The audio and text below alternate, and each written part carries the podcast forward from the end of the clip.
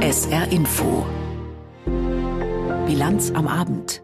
Die Lage in Gaza und ein Besuch von Friedrich Merz in Israel, damit beschäftigen wir uns gleich. Außerdem geht es um Donald Trumps Drohungen gegen die NATO und um die Gesundheit von Präsident Biden. Und wir schauen natürlich auf den Rosenmontag im Saarland. Mein Name ist Peter Weizmann. Schönen guten Abend. Ein niederländisches Berufungsgericht hat heute den Export von Teilen für das Kampfflugzeug F-35 nach Israel gestoppt. Der Richter hat Bedenken, dass die Kampfjets im Gaza-Krieg bei Verstößen gegen das Völkerrecht zum Einsatz kommen könnten. Die niederländische Regierung kann aber in Berufung gehen. Militärische Folgen dürfte das Urteil kaum haben, aber es ist ein weiteres Zeichen dafür, dass die Regierung Netanyahu mit ihrem Vorgehen zunehmend Widerstand auch unter Verbündeten auslöst. Auch in Deutschland, wo die Unterstützung Israels aus gutem Grund von den meisten Parteien nicht in Zweifel gezogen wird, wird die Wortwahl deutlicher, was etwa einen Vormarsch auf die Stadt Rafah im Süden Gazas angeht. Außenministerin Baerbock hat mit Blick auf die dorthin geflohenen Palästinenser von einer möglichen humanitären Katastrophe mit Ansage gesprochen. Heute ist CDU-Chef Friedrich Merz in Tel Aviv zu Gast, unter besonderen Umständen, wie Julio Segador berichtet.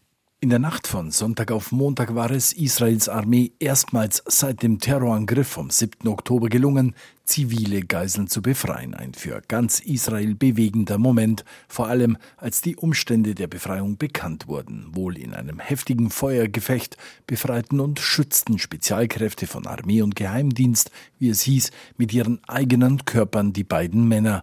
Sie sind inzwischen zur Untersuchung in einem Krankenhaus nahe Tel Aviv. Dass just an diesem Tag, nur wenige Stunden später, Friedrich Merz, der erste ausländische Politiker bei Israels Premier Netanyahu war, für den Unionsfraktionschef ein guter Moment. Ich habe mit Premierminister Netanyahu gesprochen und habe ihm zunächst einmal gratuliert dazu, dass es äh, der israelischen Armee heute Nacht gelungen ist, zwei weitere Geiseln zu befreien. Das ist ein gutes Zeichen, aber es sind immer noch viele Geiseln bei den Terroristen gefangen. Wichtig ist, dass äh, die israelische Armee, dass die israelische Regierung jetzt Erfolg hat in der wirklichen Zerstörung der Hamas. Das außenpolitische Profil schärfen. Auch deshalb ist Friedrich Merz in dieser Woche nach Israel gereist.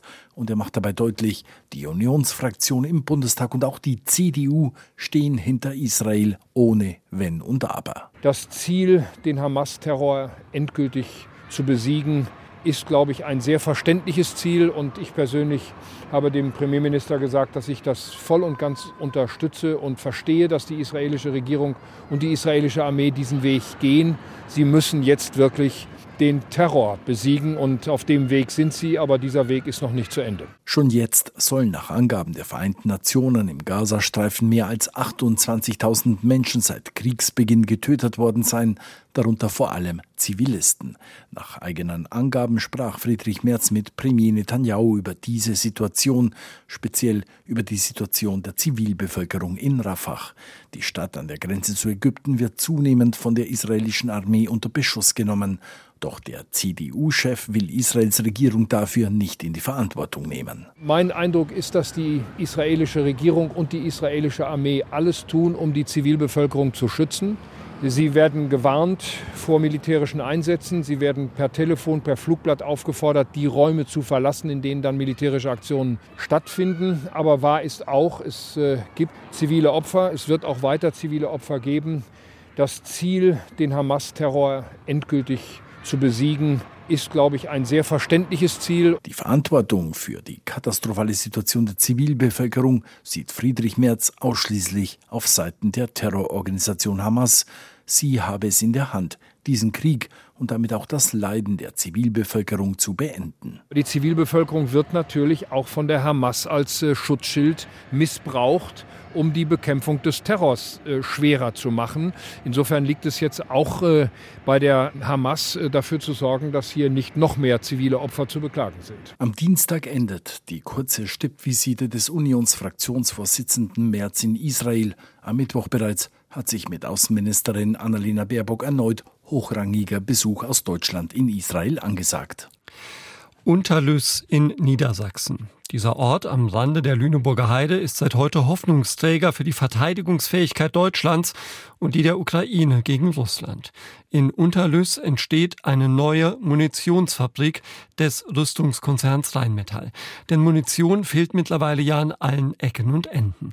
Für die Ukraine ist dieser Mangel längst zu einer echten Gefahr für die Verteidigungsfähigkeit im Krieg geworden. Zum Spatenstich in Niedersachsen hatten sich heute denn auch Bundeskanzler Scholz und Verteidigungsminister Pistorius angekündigt. Torben Hildebrand. Der Kanzler nimmt sich Zeit für die Rüstungsindustrie. Zwei Stunden lang schaut er sich die Rheinmetall-Werkshallen an, spricht mit Mitarbeitern, lässt sich Munition zeigen und Panzer erklären. Begleitet von Bundesverteidigungsminister Pistorius und 70 Journalisten nimmt er dann den Spaten in die Hand. Ein Bild mit Symbolkraft. Deutschland stellt Artilleriemunition künftig selbst her. Der Kanzler mit dem Ruf des Zauderers betont die neue deutsche Vorreiterrolle. Panzer, Haubitzen, Hubschrauber und Flugabwehrsysteme stehen ja nicht irgendwo im Regal. Wenn über Jahre hinweg nichts bestellt wird, dann wird auch nichts produziert. Das ist eigentlich ziemlich klar. Umso bemerkenswerter ist, wie schnell Rheinmetall die Produktion hochgefahren hat.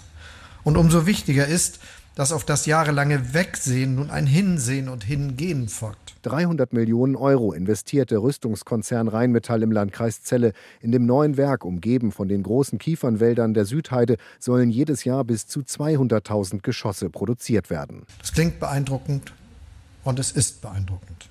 Andererseits wissen wir, an der Front in der Ost- und Südukraine werden derzeit mehrere tausend Artilleriegeschosse abgefeuert wohlgemerkt pro Tag. Am Rande des Termins demonstrieren einige Friedensaktivisten gegen die neue Fabrik und Bauern zeigen auch hier ihren Protest gegen die Ampel.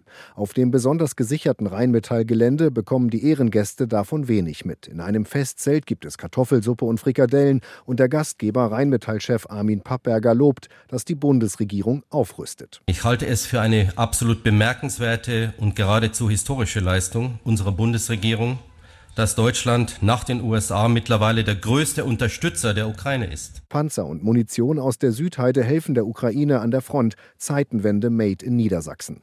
Beim Spatenstich in Unterlüß ist auch der ukrainische Botschafter in Deutschland, Oleksiy Makajew, dabei. Er weiß, was sein Land der deutschen Industrie verdankt. Der Botschafter dankt den Rheinmetall-Beschäftigten für ihre Arbeit. Weil ich sage, vielleicht ein paar Überstunden heute äh, sind äh, Gründe dafür, dass meine Mutter in Kiew noch am Leben ist. Die Auftragslage bei Rheinmetall sieht gut aus. Die Waffenschmiede kommt mit der Produktion kaum hinterher. Allein in Unterlüß sind zurzeit 270 Stellen ausgeschrieben.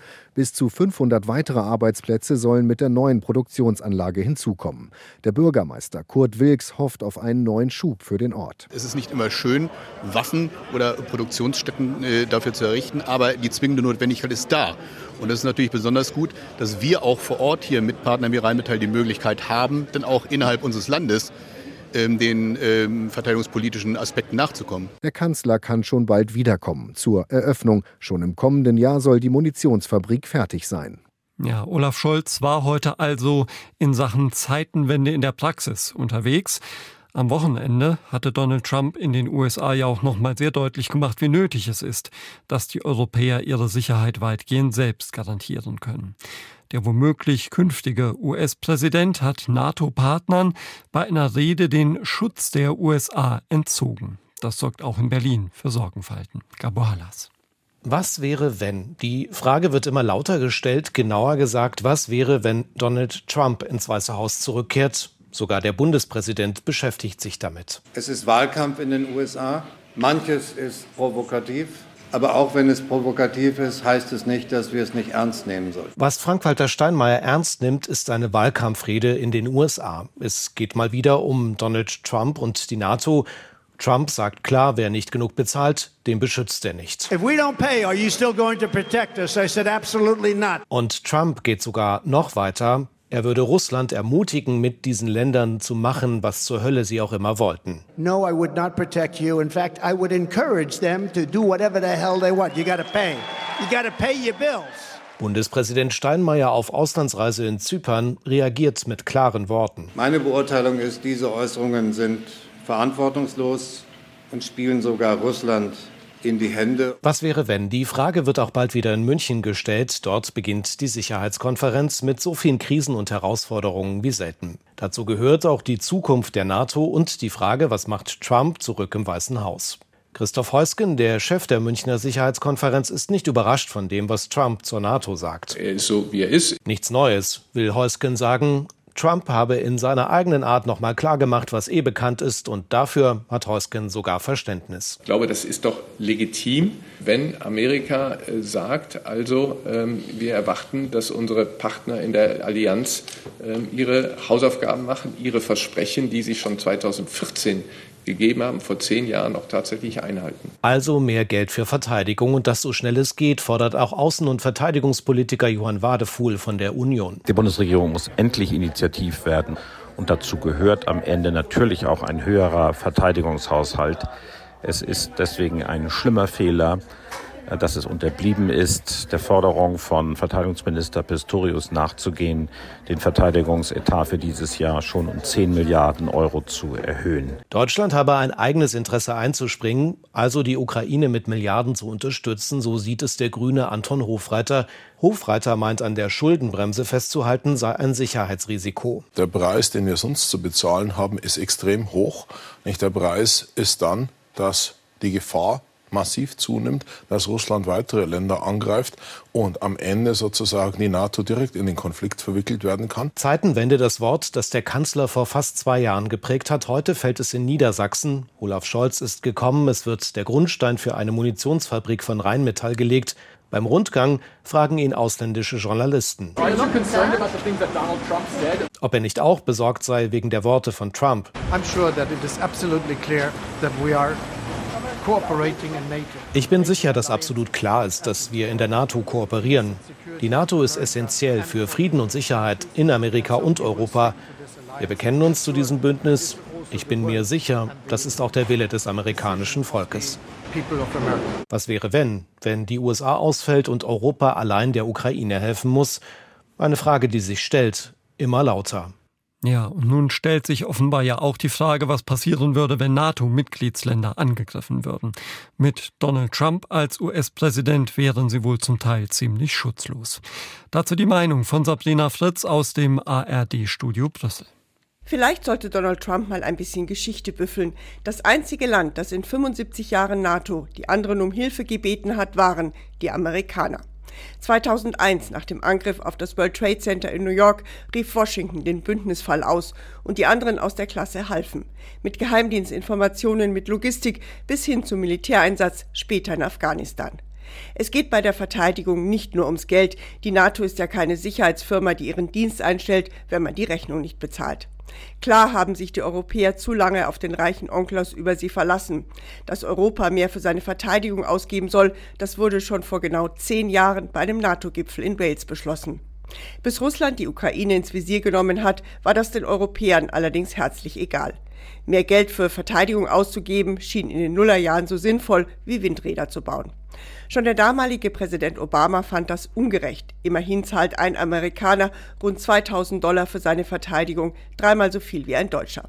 Dass von dem Geld auch die amerikanische Rüstungsindustrie profitiert, sei hier nur am Rande erwähnt. Nun also wirft Trump zumindest verbal Europa den Russen zum Fraß vor. Kein Geld, keine Verteidigung. Das ist Unfug. Es gibt Verträge, den berühmten Artikel 5, und darin steht, wenn ein Land angegriffen wird, kommen alle anderen Kumpels aus der Klasse dazu und verteidigen ihn. Trump weiß natürlich, dass die USA die stärksten sind. Wenn sie das mit dem alle Vereine nicht mehr ernst nehmen, wäre das Bündnis ein Tiger mit nur noch einem Zahn und der heißt EU. Und selbst dieser Zahn wackelt ganz schön. Denn so einfach ist es ja nicht. Selbst wenn jetzt alle anderen NATO-Staaten ihre Ausgaben massiv hochfahren würden, was sie übrigens in den vergangenen Jahren schon gemacht haben, so schnell geht es nicht. Es fehlen Strukturen, Geld, Material, Soldaten und Soldatinnen. Und vieles wird gerade für die Ukraine gebraucht. Und ob sich mit dem Wahlkampfslogan mehr Geld für Waffen Stimmen holen lässt, ist ziemlich unwahrscheinlich.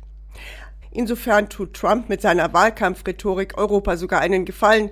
Der eisige Wind aus Washington sorgt hoffentlich dafür, dass Europa bei der Verteidigung enger zusammenrückt. Und die Europäer haben ja schon eine Runde Trump hinter sich. Die Drohung, die NATO fallen zu lassen wie einen lästigen Geschäftspartner, ist ja nicht neu. Aber Europa ist nicht nur eine Marionette, die an den Fäden der Amerikaner hängt. Gerade wieder der Einsatz gegen die Husi-Rebellen im Roten Meer, an dem sind Großbritannien und jetzt auch die EU beteiligt. Auch die Amerikaner brauchen Europa. Vielleicht sollten diese mal etwas selbstbewusster gegenüber Trump auftreten. Das ist die einzige Sprache, die er versteht. Das war ein Kommentar von Sabrina Fritz. Und dass man sich Sorgen machen muss wegen Donald Trump als möglichem US-Präsidenten, das hat ja auch nicht unwesentlich damit zu tun, dass der Amtsinhaber immer mehr Zweifel an seiner Person aufkommen lässt. Joe Biden verliert offenbar an Rückhalt aus politischen und aus vermuteten gesundheitlichen Gründen. Darüber habe ich direkt vor der Sendung gesprochen mit Claudia Sarre in unserem ARD-Studio in Washington. Frau Sarre, dieser Tage wurde quasi als Beifang eines Ermittlerberichts in Sachen Geheimakten in Bidens Garage der Präsident als freundlicher älterer Herr mit massiven Gedächtnisproblemen charakterisiert. Wie groß ist der Schaden dadurch für Biden jetzt? Nun, der Schaden scheint tatsächlich ziemlich groß zu sein, denn eine neue Umfrage vom Meinungsforschungsinstitut Ipsos sagt jetzt aus, dass 86 Prozent der Amerikaner und Amerikanerinnen Biden tatsächlich zu alt finden und ihm eine weitere Amtszeit nicht zutrauen. Also das sind tatsächlich mehr als denn je.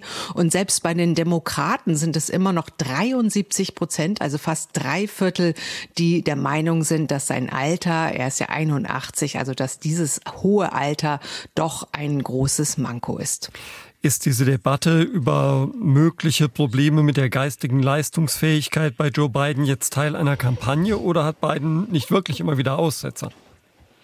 Nun, er hat natürlich immer mal wieder kleinere Versprecher, Aussetzer, Schnitzer, Patzer.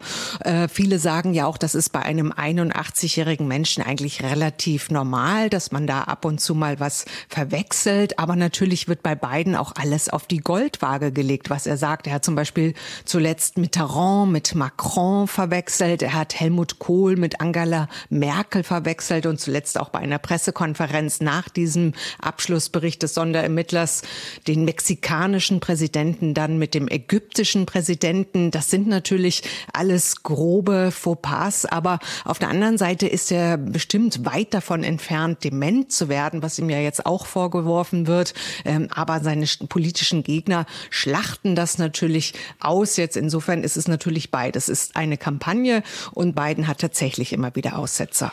Nun hätten ja aber seine politischen Gegner eigentlich auch Anlass, über den Geisteszustand von Donald Trump zu sprechen. Der verwechselt auch Namen und Länder. Kürzlich hat er den Ungarn Viktor Orban zum Anführer der Türkei gemacht. Gelten für Trump andere Maßstäbe? Es scheint fast so zu sein. Tatsächlich klingt bei Trump auch hin und wieder Kritik an, aber natürlich lange nicht so massiv. Er wirkt einfach anders auf seinen Wahlkampfveranstaltungen. Er wirkt tatsächlich insgesamt agiler, er wirkt vitaler, fitter, schon allein durch seine körperliche Statur und das, obwohl er ja eigentlich nur vier Jahre jünger ist als Biden. Er ist 77 und Joe Biden wirkt natürlich durch seinen steifen Gang irgendwie gebrechlicher, fragil fragiler. Seine Stimme ist ja auch manchmal recht brüchig. Er, ist, er wirkt so ein bisschen durcheinander. Also insofern denke ich mal, einfach durch dieses körperliche Auftreten der beiden entsteht da tatsächlich der Eindruck, dass da verschiedene Maßstäbe angelegt werden. Besteht denn bei den Demokraten Vorwahlen jetzt hin oder her die Chance, dass noch jemand anderes Präsidentschaftskandidat wird und nicht Joe Biden? Nun, Biden macht ja bislang keinerlei Anstalten, von seiner Kandidatur abzurücken. Aber natürlich, theoretisch bestünde diese Möglichkeit. Es könnte ja auch tatsächlich etwas passieren, dass er zum Beispiel körperlich oder gesundheitlich einfach zurücktreten muss. Ähm, allerdings Jetzt im Vorwahlkampf wird es vermutlich zu spät sein, dass es da noch ein Rennen gibt zwischen Vorwahlkandidaten. Aber es gibt tatsächlich die Möglichkeit, dass auf dem Parteitag der Demokraten, das ist im August in Chicago, die Delegierten dann einen gänzlich neuen Kandidaten wählen können. Also diese Möglichkeit gibt es. Das gab es allerdings noch nie in der US-Geschichte. Aber Voraussetzung ist natürlich, dass Joe Biden kurz davor oder vielleicht auch an dem Parteitag tatsächlich von seiner Kandidatur zurücktritt. Dann schließt sich natürlich die Frage an, wer es machen könnte, wenn nicht Joe Biden es macht. Ich habe heute wieder irgendwo den Namen Michelle Obama gelesen, was aber vermutlich eher ein Hirngespinst ist. Oder wäre das denkbar? Das stimmt. Es gibt tatsächlich unglaublich viele Spekulationen um den Namen Michelle Obama und das schon seit Jahren. Also sie wurde ja schon damals vor acht Jahren als mögliche Präsidentschaftskandidatin gehandelt. Aber ich denke mal, das ist wirklich sehr, sehr unwahrscheinlich. Sie selbst hat das ja auch immer wieder in Interviews dementiert. Aber unter den Demokraten gibt es natürlich auch viele andere Namen, die immer wieder herumgeistern. Zum Beispiel Gavin Newsom, der Gouverneur aus Kalifornien oder auch Pete Buttigieg. Das ist der Verkehrsminister im Moment im beiden Kabinett. Und tatsächlich auch Frauen. Zum Beispiel Gretchen Whitmer wäre eine gute Kandidatin. Es ist eine moderate Demokratin aus dem Mittleren Westen. Die wäre also im Prinzip prädestiniert für ein solches Amt. Aber bislang hat sich natürlich noch niemand in Stellung gebracht, weil eben der Präsident noch nicht Platz gemacht hat. Sagt Claudia Satter. Mit unserer ARD-Korrespondentin in Washington haben wir über Joe Biden, seine Gesundheit und die Debatte darüber gesprochen. Hier in der SR-Info-Bilanz am Abend. Die Wiederholungswahl in Berlin und die Phasenacht im Saarland. Das sind gleich noch unsere Themen. Jetzt gibt's erstmal die Meldungen mit Tanja Philipp Murer. Der Preis für europäisches Gas ist auf den tiefsten Stand seit über einem halben Jahr gesunken. An der Börse in Amsterdam rutschte der Preis unter die Marke von knapp 26 Euro je Megawattstunde. Zu Beginn des Gaza-Kriegs im Oktober war der Preis noch fast doppelt so hoch. Weiter hieß es, die schwache Konjunktur in Europa bremse die Nachfrage nach Gas. Nach Angaben der Bundesnetzagentur ist der Gasverbrauch in Deutschland im letzten Quartal 2023 sowohl sowohl in der Industrie als auch bei den Privathaushalten im Vergleich zu den Vorjahren um rund 16 Prozent gesunken. Mehrere Politiker der Ampelkoalition rufen den Autokonzern Volkswagen dazu auf, sich aus der chinesischen Region Xinjiang zurückzuziehen. Grund dafür sind Berichte über mögliche Menschenrechtsverletzungen. Die FDP-Bundestagsabgeordnete Alt sagte, dass Xinjiang als Standort für wirtschaftliche Aktivitäten ein No-Go werden müsse, auch für VW. Volkswagen teilte mit, eine unabhängige Prüfung habe keine Hinweise auf Zwangsarbeit ergeben. Der BASF-Konzern hatte mit Hinweis auf mögliche Menschenrechtsverletzungen seinen Rückzug aus der chinesischen Region angekündigt. In der Fußball-Bundesliga gibt es einen weiteren Trainerauswurf. Nach einer Negativserie hat sich Mainz 05 von Jan Sievert getrennt. Sein Nachfolger soll morgen bekannt gegeben werden. Zuvor hatte der Hamburger SV seine Trennung von Trainer Tim Walter mitgeteilt. Der Zweitligist zieht damit die Konsequenzen aus drei Heimniederlagen in Folge. Im Nordsaarland wird weiter nach einem entlaufenen Känguru gesucht. Wie die Polizei mitteilte, haben sich die Besitzer des Tieres inzwischen bei der Polizei gemeldet. Eine Autofahrerin hatte das Känguru am Vormittag in Wadern gesehen und mit dem Handy fotografiert. Hinweise auf das Tier nimmt die Polizeiinspektion Nordsaarland in Wadern entgegen. Rund 550.000 Berlinerinnen und Berliner waren gestern zur Bundestagswahl aufgerufen. Ein bisschen wie in einer Zeitschleife standen auf den Wahlzetteln die Kandidaten von vor zweieinhalb Jahren, auch wenn die zum Teil längst was ganz anderes machen. Aber so musste es eben sein. Bei der Wiederholung einer Wahl, die in einigen Teilen Berlins dermaßen schiefgelaufen war, dass das Bundesverfassungsgericht eine Teilwiederholung verlangt hat. Am Ende war das Ergebnis eigentlich auch fast wie vor zweieinhalb Jahren. SPD knapp vor den Grünen mit je etwa 22 Prozent, dann die CDU mit 17 Prozent. Es folgten Linke, AfD und FDP. Im Bundestag müssen jetzt vier Abgeordnete ihren Stuhl räumen. Drei werden durch andere ersetzt. Die FDP verliert ein Mandat. Zur Wahlwiederholung die Meinung von Sebastian Schöbel. Eigentlich sollten die politisch Verantwortlichen in Berlin den Wählerinnen und Wählern dankbar sein. Dass knapp mehr als die Hälfte der Wahlberechtigten am Sonntag ihre Stimmen auch abgegeben haben, wäre bei keiner anderen Wahl ein Erfolg. Hier aber war er es. Denn nach dem Debakel von 2021 ist das in Berlin nun die zweite Wahlwiederholung in zweieinhalb Jahren. Wie schlecht das fürs Vertrauen ist, wurde hinlänglich diskutiert. Zehntausende Berlinerinnen und Berliner gingen trotzdem wieder ins Wahllokal am letzten Winterferientag im fiesen Dauerregen. Dazu kommen noch die Brieffehler. So sieht solides Demokratieverständnis aus. Doch niemand sollte sich einbilden, die Charta von 2021 sei ausgewetzt. Wahlen sind nicht wiederholbar, erst recht nicht mehr als zwei Jahre später. Putins Krieg gegen die Ukraine, Preiskrise, Ampelfrust, rechtsextreme Deportationsfantasien. Zu viel ist passiert. Die Abstimmung am Sonntag war de facto eine Neuwahl, an der allerdings nur ein Fünftel der Berliner Wahlberechtigten auch teilnehmen konnte. Entsprechend gering ist jetzt die politische Bedeutung. Die Ampel, vor allem SPD und FDP, bekamen den erwarteten Dämpfer. Für die Grünen lief es relativ glimpflich ab, was aber auch am Großstadtfaktor liegen dürfte. Die umkämpften Direktmandate wurden alle verteidigt. Im Bundestag fehlen Berlin jetzt vier Sitze. In Richtung Politik könnte man sagen, geschieht euch irgendwie recht. Die CDU legt weiter zu, aber auch die AfD. Im Bezirk Pankow, wo mit Abstand die meisten Wiederholungsabstimmungen stattfanden, waren es zum Beispiel mehr als fünf Prozentpunkte plus, trotz der vielen Massendemos gegen die Partei und ihre Ideologie. Man muss kein Pessimist sein, um darin ein schlechtes Omen für die anstehenden Landtagswahlen in Ostdeutschland zu sehen. Zufrieden sein kann Berlin nur in einem Punkt. Die Wahlorganisation, sie hat funktioniert. Auch dank des umtriebigen Landeswahlleiters Stefan Bröchler, der nach dem Desaster 2021 ins Amt kam. Grundlegend reformiert hat Berlin seine Wahlstrukturen aber immer noch nicht. Die Wählerinnen und Wähler in Berlin haben ihren Teil geleistet, mal wieder. Die Politik muss jetzt ihre Hausaufgaben aber noch erledigen. Die Meinung zur Wiederholungswahl in Berlin von Sebastian Schöbel. Wenn man heute Morgen aus dem Fenster geschaut hat, hätte man den Faseburzer am ehesten eine Verkleidung empfohlen, die möglichst wasserdicht ist. Käseecke in Folie oder sowas. Aber heute Mittag, just nach 13 Uhr, ist zumindest hier in Saarbrücken der Himmel aufgerissen und der Regen war passé. Das war also alles parat für die vielen Rosenmontagszüge im Land. Im Saarland waren die größten auch diesmal in Saarbrücken und Neunkirchen. Unter den Feiernden dort war auch Sabine Wachs.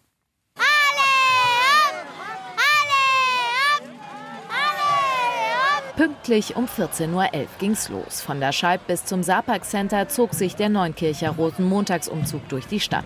Vom Motivwagen über die traditionell marschierenden Funke Marischa bis hin zu zahlreichen Musikgruppen war alles dabei. Der Zuspruch ist immens groß. Schon, äh, ja, mit so viel haben wir nicht gerechnet bei dem Wetter. Es sind ungefähr 1600 Menschen, die mitgehen. Und es schreibt ja immer mehr sagt Friedel Wagner. Er ist Mitglied im Neunkircher Karnevalsausschuss und gleichzeitig Zugmarschall. Mehr als 30 Fußgruppen waren in diesem Jahr in Neunkirchen mit dabei und 25 Prunkwagen.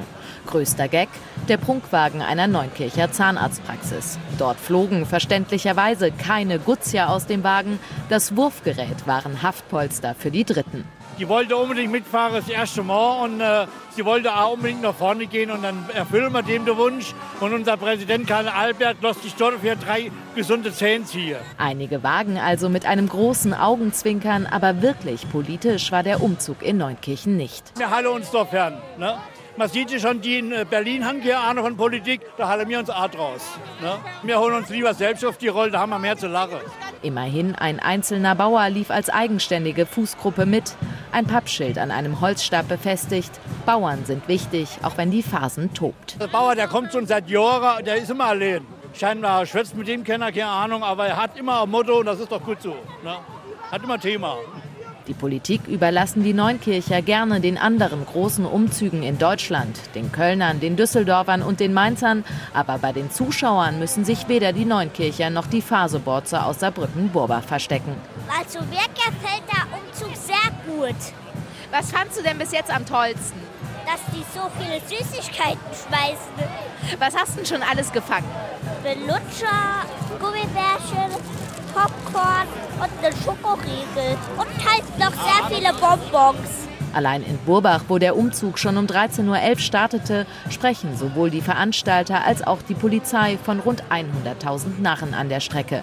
In Neunkirchen waren es ähnlich viele gewesen, sagt Zugmarschall Friedel Wagner. Also wenn ich mal das, wenn ich so hoch gucke, ich schätze, dass wir um die 100, 110.000 Leute haben. Ja, denke ich. Das äh, Wetter bringt jetzt auch noch ein bisschen was Negatives mit, aber es ist okay. Es sind genug Menschen da. Den Närrinnen und Narren im Saarland jedenfalls war es ein großes Fest. Sehr, sehr gut. Letztes Jahr war es so kurz, dieses Jahr ist so lang und die Sachen sind besser. Ja. Also wir haben schon eine Zylinder gefangen, wir haben schon eine Oreo-Packung, also es ist eine gute Sache dabei. Was schreibt man in Neunkirche? Heyo! Heyo! Sabine Wachs war das vom Rosenmontagszug in Neunkirchen. Und wir schauen noch auf das Wetter im Saarland. Am Abend gibt's noch einzelne Schauer, in der Nacht ist es dann meist trocken. Die Temperaturen sinken auf 4 bis 2 Grad. Morgen am Dienstag ein Wechsel aus Sonne und Wolken und trocken, Höchstwerte 7 bis 10 Grad. Am Aschermittwoch dann dicht bewölkt und vor allem am Vormittag noch etwas Regen. Später wird's dann häufiger trocken und maximal 9 bis 13 Grad. Das war's von der SR Info Bilanz am Abend. Heute mit Peter Weizmann.